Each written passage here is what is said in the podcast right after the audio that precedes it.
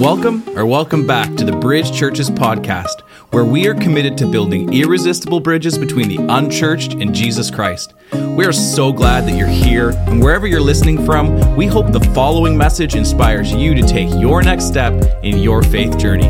Enjoy. Hey everyone, Ryan here. We are now in part two of our new series, Inside the Outside. This series is dedicated to presenting us ways to help read and interpret the Bible, understanding what it is and how we should read it. If you're on Facebook, Instagram, TikTok, or any other social media platforms, please give us a like and follow on our page at Bridge Churches to stay up to date and what's happening in and around our church. Thank you so much for joining us today. Let's jump right in. Hey, you know what? I just heard something crazy and I just got to share it with you before we jump in. I just heard, this is mind blowing, that, and this may mean absolutely nothing to you, especially depending on your age, but this is crazy. Our church, the bridge, our church has the largest Facebook following of any church in Canada. Can you believe that? That's incredible. Um, yeah, uh, shocking, um, but it's just amazing that, that that's because of you. And, and, when there's content on Facebook, for those of you that, you know, it's the old people newspaper, uh, that's what the young people tell me. But if you're on Facebook and you see our, the, our posts and those things and you share that and you make that accessible and you share clips, there are people all over Canada who are engaging with that content and the message that we're trying to share together as a church. And so I just want to say thank you to you for doing that. I want to say a huge shout out and thank you to Angela, who's on our staff team, who, who curates our social media, and she's just doing an incredible job. So, can we give her just a round um, of applause for, for for just leveraging that tool um, as a way of spreading the gospel and sharing the hope that we have in Jesus Christ. And so I just think that that's amazing that a church like ours is making an impact with the gospel in the digital world, in the digital space. And so I just think that's, that's huge and something worth celebrating. Okay, today, as Chris said, we're jumping in uh, to part two of this series, Inside the Outside. And if you're joining us for the first time, or maybe the first time in a long time, you missed last week for one reason or another, I would highly encourage you uh, to go on our, our YouTube channel or the on demand section of our webpage. You can download our weekly podcast, lots of different options. However, you choose to do it, please take in last week's message sometime because I think it's really going to help you, um, especially in light of what we're talking about today and this, in this series. And for those of you, again, missed last week, you have no idea what we're talking about. Basically, in this series, what we're talking about is you, not me, but you experiencing the Bible for yourself. Um, that the goal of this series, the hope, my prayer for this series is that everyday people like us would be able to experience the Bible every single day. And, and I'm hoping to do that. And, and the question kind of came out last week, and you might even be having it if you just kind of heard that now and you're like, okay, but how? How do I do that? That's the kind of the question I get asked is how do I actually start? Where do I actually start? How do I get inside the outside of the Bible? And that's what we're going to talk a little bit about today. And I want to kind of continue on talking about two things. Um, my hope in this series is to both inspire you and equip you. I want to inspire you to engage and to approach the Bible. For those of you that have been, you know, attending church for years, maybe most of your life, um, if you would call yourself a Christian and you'd say, "I've been a Christian, you know, as long as I can remember," but maybe your Bible is actually something that's collecting dust on your shelf. It's an app on your phone that you never use. Um, if that's you, my hope is that in this series that you would be inspired to get inside the outside of the Bible again, maybe for the first time in a long time. And for those of you who are new to church, more importantly, new to faith faith, you have no context for the Bible, you've never read the Bible, had no interest in reading the Bible, my hope is that somehow through this series you would be inspired to give it a shot. That I and I want to do that because I believe that the Bible is God's word that I truly believe with all of my heart that as you engage with scripture that the Holy Spirit of God will actually speak to you through what you read in the scriptures. Uh, I believe that no matter the situation, the circumstance or the season of your life, God has something to say for you about you and he wants to use the scriptures to say those things to you. And so I hope that in this series you'll be inspired, but I don't just want to inspire you because and you know this, inspiration will only take you so far that inspiration in and of itself it doesn't last. And so i want to inspire you but i also want to equip you. I want to give you practical tools that will help you follow through on what i'm trying to inspire you to do. And so to do that i'm going to kind of continue where i left off last week talking about two things specifically. I want to talk about technique and i want to talk about posture. Technique being your ability to read and understand the basics of what it is you're reading and, and really the posture being the posture or the attitude of your mind and of your heart as you approach the scriptures. That's what I'm hoping to talk about. And these two things are so important that I want to begin there and I want to share with you a passage of scripture that was written by a man named James. Now, for those of you who don't know who James is, you have no idea, you've never heard about James.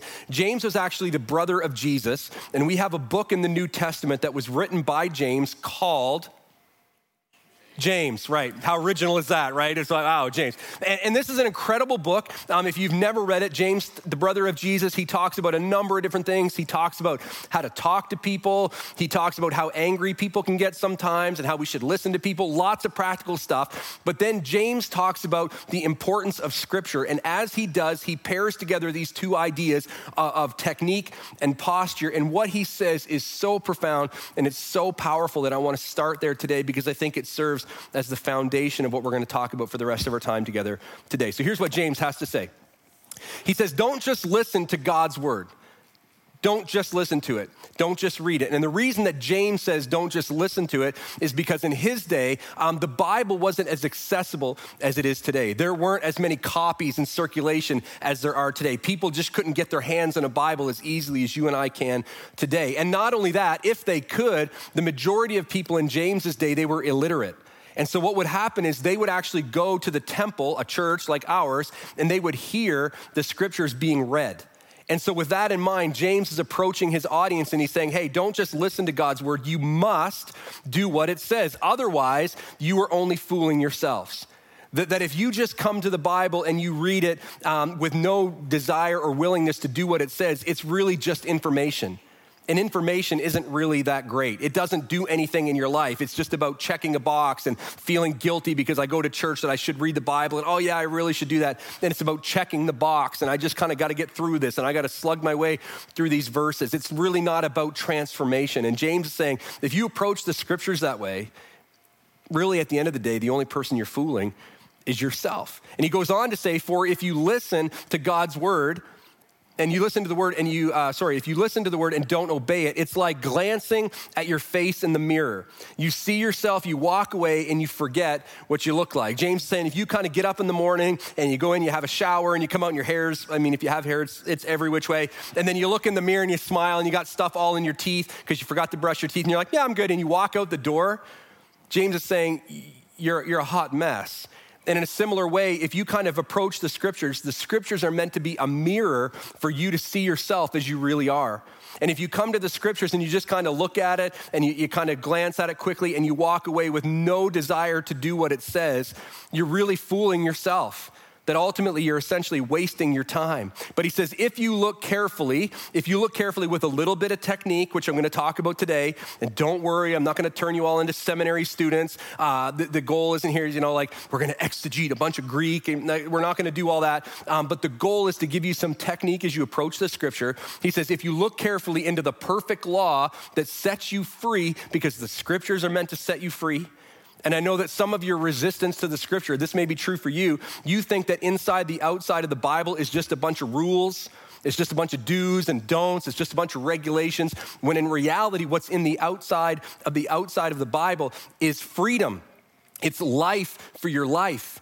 That, that no matter what is or isn't happening in your life, there is life for your life in the scriptures. And I think the truth is, is that many times it's because we don't know what the scripture says, or at times because we don't do what the scriptures say. That's actually what shackles us.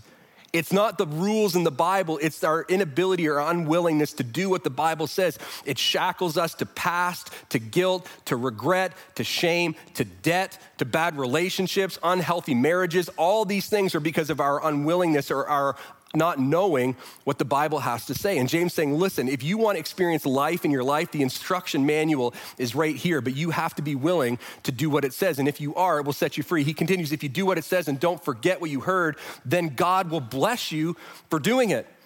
James, the brother of Jesus, is saying if you come to the scripture not just for information, but if you come to scripture with a posture in your heart that says, I want to be transformed, if you come with that heart desire, God will speak to you through the scriptures. And if you're willing to do it, James says that God has something special for you. You say, God has something special for me? Sign me up. Where do I start? And that's what I want to talk to you about today. Where do you start? How do you start with the scriptures? Well, this is going to sound really unspiritual, but hopefully it's helpful and practical. The first thing that you need to do, if you want to engage the scriptures, if you want to experience the Bible for yourself, the first thing that you need to do is you need to choose a translation that you can understand. Not very spiritual, right? But you need to choose a translation. I'm going to show you how to do that, or at least one of the ways to do that in just a few moments. But you need to understand that the Bible was not written in our English language, it has been translated into our English language. It was originally written in Greek, Hebrew, and Aramaic. And over the course of history, it's been translated into our English language, and there are a number of different translations that are available to us. There are word for word translations, there are thought for thought translations, and you need to choose for yourself a translation that you can understand. And after you do that, you need to choose a format that you can engage with easily. Believe it or not, there are ways to experience, there are ways to read the Bible without reading the Bible. And I'm going to show you some of those options today. In fact, I'm going to show you an option that I use quite frequently. But before I do that, I want to share with you something that we don't talk about enough around here, and that is the YouVersion Bible app. Um, many of you have that, many of you have never heard of that, but you all have a smartphone, and so this is an opportunity for you. You can download this app. If you want an answer to the question, how do I choose a tra- translation that I can understand? How do I pick a format that I can engage with easily? This is a great place to start. So, what you do is you grab your phone, your tablet, whatever kind of device you use, you go to the app store of your choice and you look for that little icon, the Holy Bible. How clear is that, right? So, you get that app, you download it, and when you open it up, you're gonna see something that looks like this. This is John chapter 3. This is a screenshot right off my phone, John chapter 3, verse 1. Down here, there are red letters. Those are the words of Jesus. So, in the Gospels, Matthew, Mark, Luke, and John, the first four books of the New Testament, when you read those and you see words in red, those are the words of Jesus. We're bringing distinction to his words and what he had to say. Up here at the top, you're going to see this little NLT. That means the New Living Translation. That's the translation I use more often than not in this setting.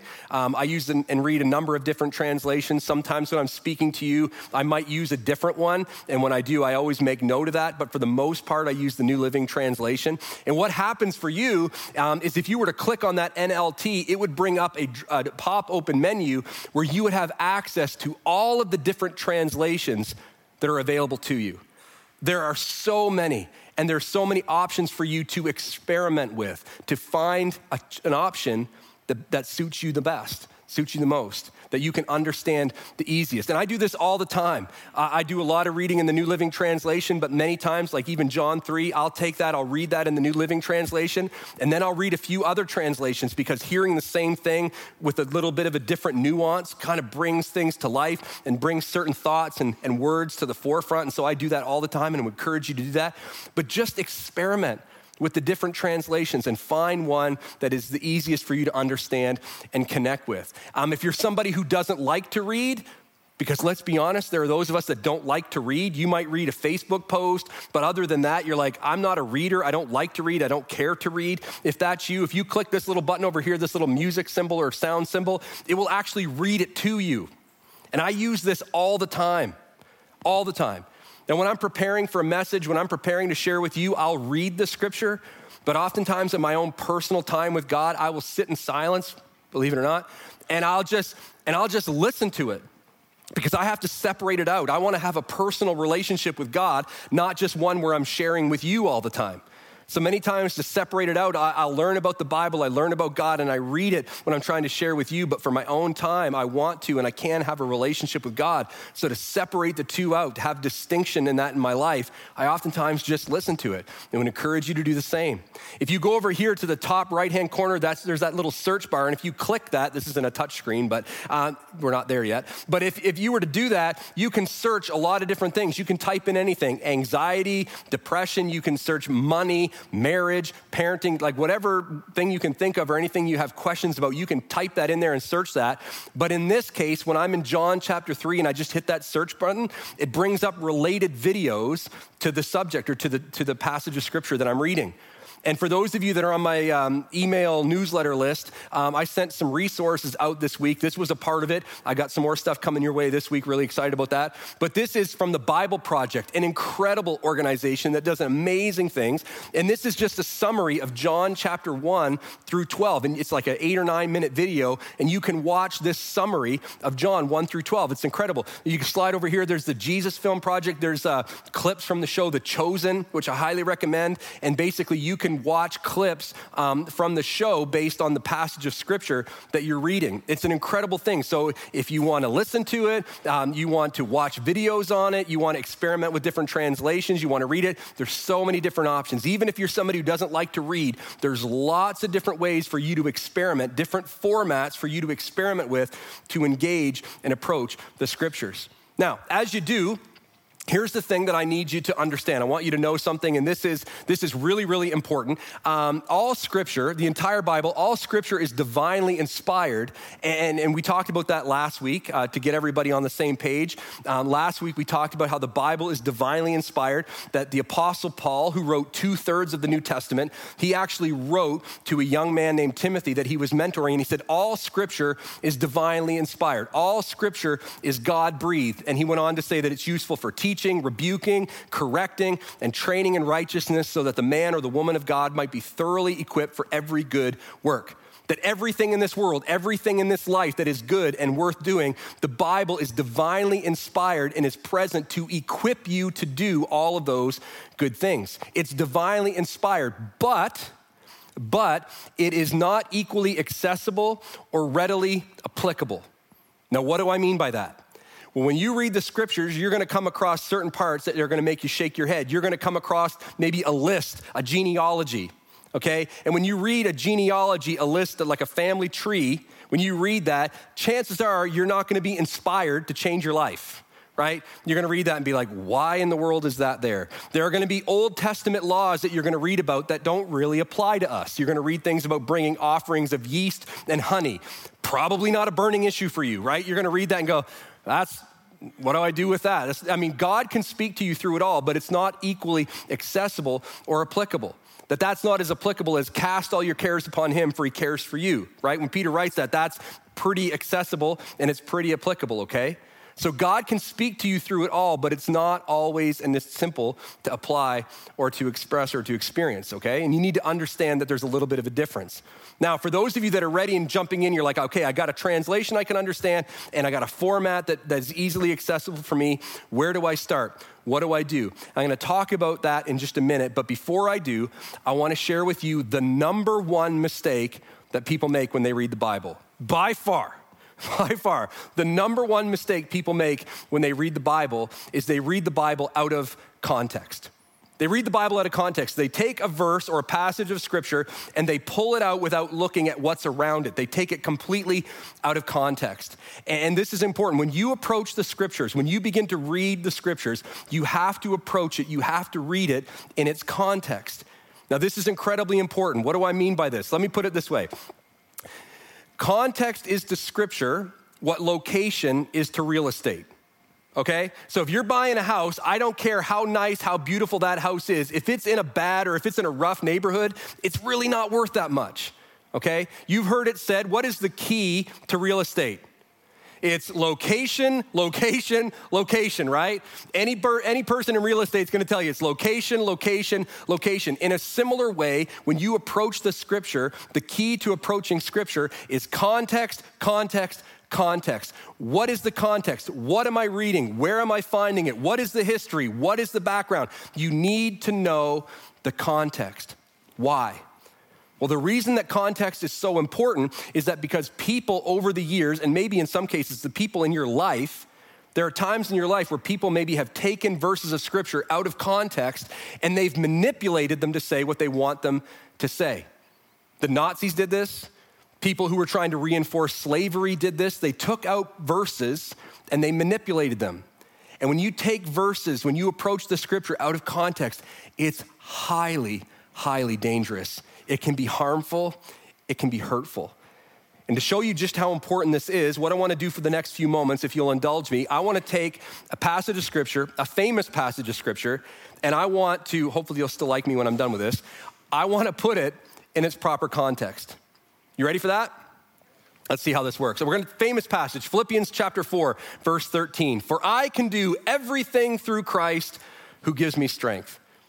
Some translations, the translation you read may say, I can do all things through Christ who gives me strength. Athletes write this on their shoes. Some people have this as a tattoo. Some of you are getting nervous right now. Um, you know, you see this all the time, and people quote this verse all the time. And what they do is they pull this verse out and they say, I can do all things. I can do anything. I can do everything. I can have any job. I can make any kind of money because of Christ. That I, I could stand up here and say, I can be an astronaut. Probably not. Um, I don't have the stomach for it, right? But, uh, but I can do all things. I can do everything. Can I do everything? What is this verse saying? Well, the context for Philippians chapter 4, verse 13 is not just Philippians 4, but it's the book of Philippians altogether, which was originally a letter written by the Apostle Paul to a church like ours in a place called Philippi. Now, what was happening when Paul was writing that letter is he was actually in prison. He had been preaching the gospel, he had been preaching the message of Christ to the people around him, and he was imprisoned for it, literally put in shackles for it, and it was likely he was going to be killed for it.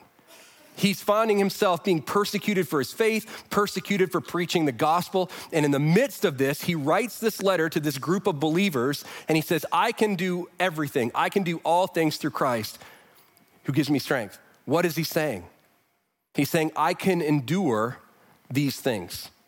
What I'm experiencing right now, as hurtful as it is, I can endure this. I can get through this because of Christ who gives me strength. I can endure all things that I'm experiencing right now because Jesus is the one that I want to honor and Jesus is the one that is leading my life. He's not saying, Yeah, I'm in prison right now, but I can still be a millionaire because Jesus gives me strength. That's not what he's saying. And see, many times we pull this verse out and we make it a success verse. That if I just, you know, because of Christ, I can do anything and I can accomplish anything. That's not what Paul is saying. And when we take that verse out of its context, when we take that verse and we just kind of want to blanket it and make it a success verse, what happens then when everything doesn't happen in our lives, we throw up our hands and we say, see, the scripture isn't true. God isn't real. We start to second guess our faith and question all these things because we've taken the verse out of context. See how this works? If you don't, I want to try another example, and hopefully I can get through this message without somebody throwing something at me. Um, but we'll look at another famous verse. Look at this one. For where two or three gather in my name, I am with them. Hear this verse quoted all the time. You maybe have heard this verse when people have a gathering and almost no people come. Um, and, and maybe you've experienced that. You, you've been to, you know, it's like, well, we two or three are gathered, so Jesus is here, right? Like you, maybe it's at a Bible study or at a small group or something like that. Nobody comes. And it's like, well, and maybe you've wrestled with this, right? You've shown up to a Bible study and somebody says that. It's like, okay, when two or three of us are gathered, he's with us. So does that mean when I'm alone, he's not with me? Um, and is it two or three? Because I, I want to make sure I get this right. Like, what does this mean? Well, the context for this is Matthew 18. And Matthew 18 is about what to do when one Jesus follower sees another Jesus follower who is making poor decisions. And Matthew 18 would say if you see someone like that, that you or I have a responsibility to go to that person and talk to them about it. That if I have a friend in my life who claims to be a Christian, a follower of Jesus, but I can see that alcohol is an issue in their life, um, and that maybe it's almost on the verge of becoming an addiction in their life, that it's really the thing that's leading their life, Matthew 18 says that I have a responsibility to go to that person in love and say, Listen, I, I love you. I see what's going on in your life. I see what I see what's happening. And when I look at the scriptures, like, I don't want this for you. I love you. I care about you. Can we talk about how I can help you and come alongside you and help you get through this, help you get past this? And if they say, I'm not interested, I don't have a problem, then Matthew 18 says that I'm to go to two or three other followers of Jesus and to come back to that person in love, and that together the two or three of us would confront that person and challenge them to make a better decision. And what Matthew 18, verse 20 is saying in that context is that when two or three are gathered having hard conversations about making better decisions in life, Jesus is with them. Well, that means something really different than what people say that verse means, right? See, it's all about context, context, context. What is the context of what you're reading? And I know what you're thinking right now. I know you're thinking, well, Scott, I didn't go to seminary. Like I know you studied Greek and Hebrew, but I didn't. I am not a you know a, you know PhD in the scriptures. I don't know all these things. How am I supposed to know the context of the scripture? That's a great question. And to answer that, I want to give you two questions that you can ask of yourself when you read the scriptures to help you identify the context. But before I do that, here's the important thing that you need to know about the scriptures. The, the Bible is a collection of books that tell a unified story that points to Jesus. The Bible is a collection, it is a library of books that, are, that have been put together that tell a unified story that point us to Jesus. The Bible is not a book, it is a collection of many books put together that are divinely inspired that tell a unified story that point us to Jesus. And so, when you understand that, one of the first questions you should ask yourself when trying to read the Bible and experience the Bible for yourself, one of the questions you should ask yourself is What am I reading? What am I reading? The teachers in the room would call this the literary context. Okay? What am I reading? And you're thinking, what, what do you mean by this? So I want to show you. I have this table of books. This is from the Landry Library, and um, there are 66 books on this table. And from this moment on, I want you to think of the Bible like this because the Bible has 66 books in it. There are 39 books that make up the Old Testament that predates Jesus, and then there are 27 books um, that highlight Jesus and the early church. And one of the first questions you need to ask yourself when you approach this collection of books is what am I reading? Understanding what you're reading will impact the way that you approach whatever it is you're reading. And what I mean by that is this this right here um, is a, uh, a manual for our espresso machine at home.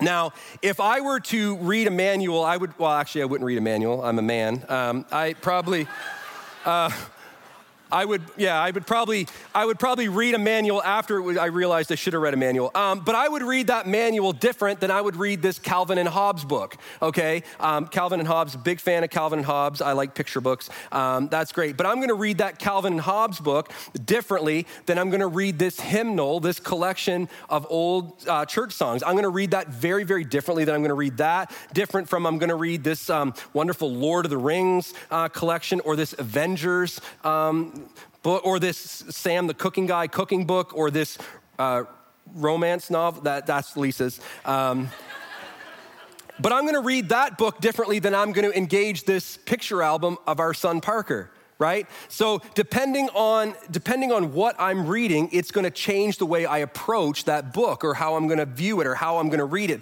how I'm going to experience it. And when you approach the library of books, the Bible, these 66 books, when you approach them, you have to know what is it I'm reading. And when you come to the scriptures, uh, in the 66 books of the Bible, there are essentially three categories of literature. You're going to read one of three different kinds of literature. You're going to read um, a discourse, you're going to read poetry, and you're going to read narrative okay? Narrative, poetry, and discourse. And you need to ask yourself, what is it I'm reading? Because how, what it is you're reading is going to approach how you read it. Narrative makes up about, what do we say, 43% of the Bible. Narrative being story, um, being historical, you know, context and, you know, writing, all those kind of things. That makes up that percentage of the Bible. Poetry, song, 33%. Discourse, logic, writing that's, you know, challenging you and teaching you, that makes up 24%. You have to ask yourself, yourself, what is it I'm reading? Because when you know what you're reading, you know how to read it, right? When you know what you're reading, you know how to read it. This is so important. So, one of the first questions you need to ask yourself when you're approaching the Bible, if you want to experience the Bible for yourself, ask yourself, what is it that I'm reading? The second question you need to ask yourself is really important. It's this Where am I in the story? Now, we would call this the narrative context. Where am I in the story? And this is so important. You have to know where you are in the story. Um, years ago, um, I was in Atlanta uh, with my father in law, Alan. We were at a conference together. And, and during our off time, we went to the movies to see Avengers Infinity War. Now, those that know me would tell you I'm a huge Marvel Comics fan. I've been reading and collecting Marvel Comics since I was a kid. Um, I was totally captivated and have been by the Marvel Cinematic Universe. I've watched all the movies uh, for 10 years, a decade worth of movies. I was highly invested and was watching these movies and these stories of the, these compelling stories of these characters and what they were doing. And it was all building, all of these individual story arcs were all coming together to this crescendo of Avengers Infinity War. And I was so excited. Had to see it opening day. So I asked Alan, he's like, yeah, yeah, we'll go. And so we go to the movie. And I mean, I was so excited. I could, I was ready to go. I had my big popcorn and my big gulp pop, you know, in the States. They're way bigger than we can get them here. It's like a bladder buster. It's like this big. And, and I was ready to sit down for this epic movie. I was so excited. I was so invested. And when the screens came alive and the credits rolled and the Marvel logo came, I was so excited. I laughed. I cried. I was on the edge of my seat. And I looked over at Alan This man had no sweet clue what was happening.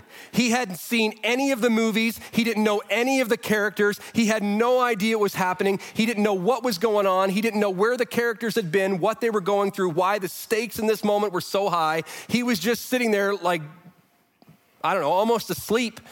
And on the other hand, I was over here on the edge of my seat, just completely captivated, walked out of the movie with a heart full, my mind blown. And I looked over to Alan and I said, What did you think? He's like, I like the raccoon, right?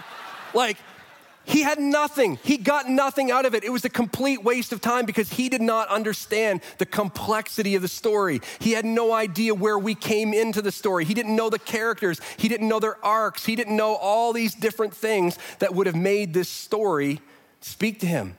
And when you come to the scripture, you have to ask yourself, where am I in this bigger story, this unified story that points to Jesus? Where am I in this story? This is so important in this library, in this collection of writings that is divinely inspired that points to Jesus. Where am I in this thing? This is so important. So, what I want to do, I want to share with you something that was put together by a theologian named N.T. Wright. I find this really helpful. He talks about this five act story of the Bible. It looks something like this Where am I in the story? And N.T. Wright would say that you have five acts in the Bible. You have Act One, which is creation, that in the beginning God created the heavens and the earth. And, and, and he talks about, you know, the days of creation and what God did and, and, and how he made humanity, Adam and Eve, beginning there. And it's this beautiful story that ends in tragedy in Act Two, where we have what's referred to as the fall. This is where Adam and Eve disobeyed God. They stepped outside the guardrails that God had established in the garden. And when they did so, they brought sin into the garden, into their lives, and into humanity. And from that moment on, God began to do something, a redemptive process that he began with a man named Abram, which begins Act 3, Israel. And through a man named Abram, he birthed the nation of Israel. And the rest of the third act, the rest of the Old Testament, is about Israel and how they followed God and then they did their own thing and they got away from following God and God forgave them and then they got back on the train and they started following God again, but then they got off the rails again and they did their sound familiar? Right? And so they're doing this whole thing, and this continues on, continues on, continues on until eventually we're two months away from celebrating the birth of Jesus, Emmanuel, God with us. That Act 4, the New Testament, begins with Jesus coming to earth, walking as one of us amongst us, showing what God looks like in flesh and blood. He gives his life, is raised from the dead, leaves us, and leaves the Holy Spirit and the Holy Spirit comes upon the apostles, the disciples, and Act 5 begins with the early church. And as you read Act 5, you see the history of the early church. You see that they took, they went on to spreading the message of the Messiah to the known world. And Act 5 is where we are today. Act 5 is where we are living today. We are the continuation of that story. And what we're doing today is what they did in this, in this in this five acts, what's amazing, it's so incredibly interesting to me, is each act looks to the previous act for context. So when you look at the early church in Act 5 and you read about the early church, the things that they're saying, the things that they're talking about, they're referencing Act 4. They're talking about Jesus. They're talking about what they heard, what they saw, the things that happened. What did Jesus want? What does Jesus desire? What does following Jesus look like? That's what Act 5 is looking to. When you see Jesus, when you see the disciples, when you see the Pharisees and religious leaders, when you see the people of that day, they are looking back to Act 3 and they're talking about Israel. They're talking about where they've come from. They're asking questions. Even Jesus himself says, You've heard it said. And he refers back to the previous act. So each act is looking to the previous act for context as they improvise what they're going to do next. And that's where we are today. We are in Act 5 and we are looking to the previous acts for context. Where have we come from as we improvise where we're going next? What does it look like to be the church today in 2023? We look to what's come before us for the context. We look to the story, the bigger story, as we try to figure out where we are and where we've come from so we can discern where to go next. And you're thinking, wow, what does, why does this all matter, right? That's what you're asking. Why does this matter? Scott, why, you seem a little bit hyper about this, a little passionate about this. Why are you so into this? Why do you care if I get the translation I can understand? Why do you care if I have any technique? Why are you telling me all about this context? Because it's not just about technique, it's also about posture. Technique and posture, where these two things intersect, is where you begin to experience the Bible for yourself. Technique is all about the external story. It's all about the external story. What has come before? Where in the story am I? What is it that I'm reading? What is the context? What am I trying to figure out? What is the bigger story? But what happens is the more you develop and understand, the more you develop technique and understand what you're reading and understanding this external big story that God has been writing, eventually you are confronted with your internal story. And when those two things intersect, you begin to experience the Bible for yourself. When the external story and your internal story intersect, God begins to speak to you through the scriptures because you realize that this big story that God has been writing has implications for you in your internal story. And here's the thing that I know about you and I we are story making machines. We love story. We are wired for story. We constantly tell ourselves stories. Have you ever noticed that? You tell yourself stories about your past, you tell yourself stories about your future, you tell yourself stories about your finances and your relationships, right? Oftentimes we tell ourselves stories to justify the behavior that we're doing. You ever notice that? Well, the reason I'm doing this is because she did that, and let me tell you the story, right? The reason I'm doing it, oh, if you knew what he was like, you'd under, let me tell you the story. Or my teacher has it out for me. She, she's just wheels off. Let me tell you the story. My boss is a buffoon. You have absolutely no idea how incompetent this person is. Let me tell you the story. Have you ever noticed we're the hero in the stories we tell ourselves? You ever notice that? We are always the center of the story we tell ourselves because we believe it's going to give us meaning, because meaning and purpose are what we're longing for. And so we tell ourselves all these stories. One day when I do this, one day when I get there, one day when we have that, someday she's gonna be the wife I thought she was gonna be. Someday he's gonna grow up and be the husband I thought he was gonna be. Someday our kids are gonna figure things out, right? We tell ourselves all these kinds of stories. Oh, I don't have to take responsibility for that because let me tell you the story. That's not really our fault. Let me tell you the story. We are story making machines. And as you begin to experience the Bible for yourself with a little bit of technique and with a posture of openness in your heart, when you begin to approach that, eventually this bigger external story is going to intersect with your internal story, and you are going to be confronted with this question Are you willing, are you open to submitting yourself to the larger story that God is writing? Are you willing? Are you open to submitting yourself to the larger, the broader, the bigger story that God is writing? Are you willing to come to the scripture, the mirror of scripture, and see yourself as you really are? And are you willing, do you have the courage not to walk away, but to allow it to confront you and say, What does this mean for me? What is this asking of me? What does this require of me? See, when you do that, that's when you begin to experience the Bible for yourself. James says you don't just hear it, you don't just read it, you do what it says. You start asking yourself, what does this mean? What, what's the story, God, you want to write through my marriage? For some of us, that means you got to stop complaining about your wife. You need to start serving your wife. You need to write a different story. And for all of us, it's going to mean different things. When you come to the scriptures and what they have to say about your children, when you come to the scriptures and you read what it has to say about your finances, when you come to the scriptures and you read about the mission of the church and how critical it is, when you come to the scriptures and you read about your career and all these different things, you're gonna be confronted not just with what's gonna happen in my story, but what is God trying to do with this bigger story? And how do I play a part in that? This Act 5 that God is still writing. What is my role in that? God, what are you asking of me to be a part of that? See, when you start asking yourself those questions, you begin to experience the Bible. And here's what I know your story, my story, finds its greatest meaning when lived in the context of God's bigger story. Your life, I promise you, will find its greatest meaning when lived out in the context of God's bigger story. And I gotta be honest with you and tell you that this has landed for me in so many different ways and in so many different seasons of my life. 10 years ago, when I came to this church, I was excited to be a part of this church, this community that was really intentional in desiring to build irresistible bridges between unchurched people and Jesus.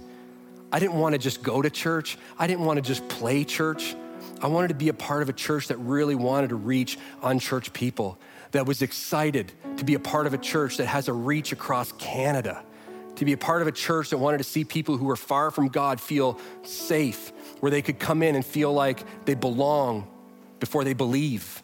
I wanted to be a part of that, and I was so excited. And as I have been, there have been times where I've read the scripture and I've asked myself, God, what does my story have to do with this bigger story that you're trying to write through this church? And there were times that that meant different things for me.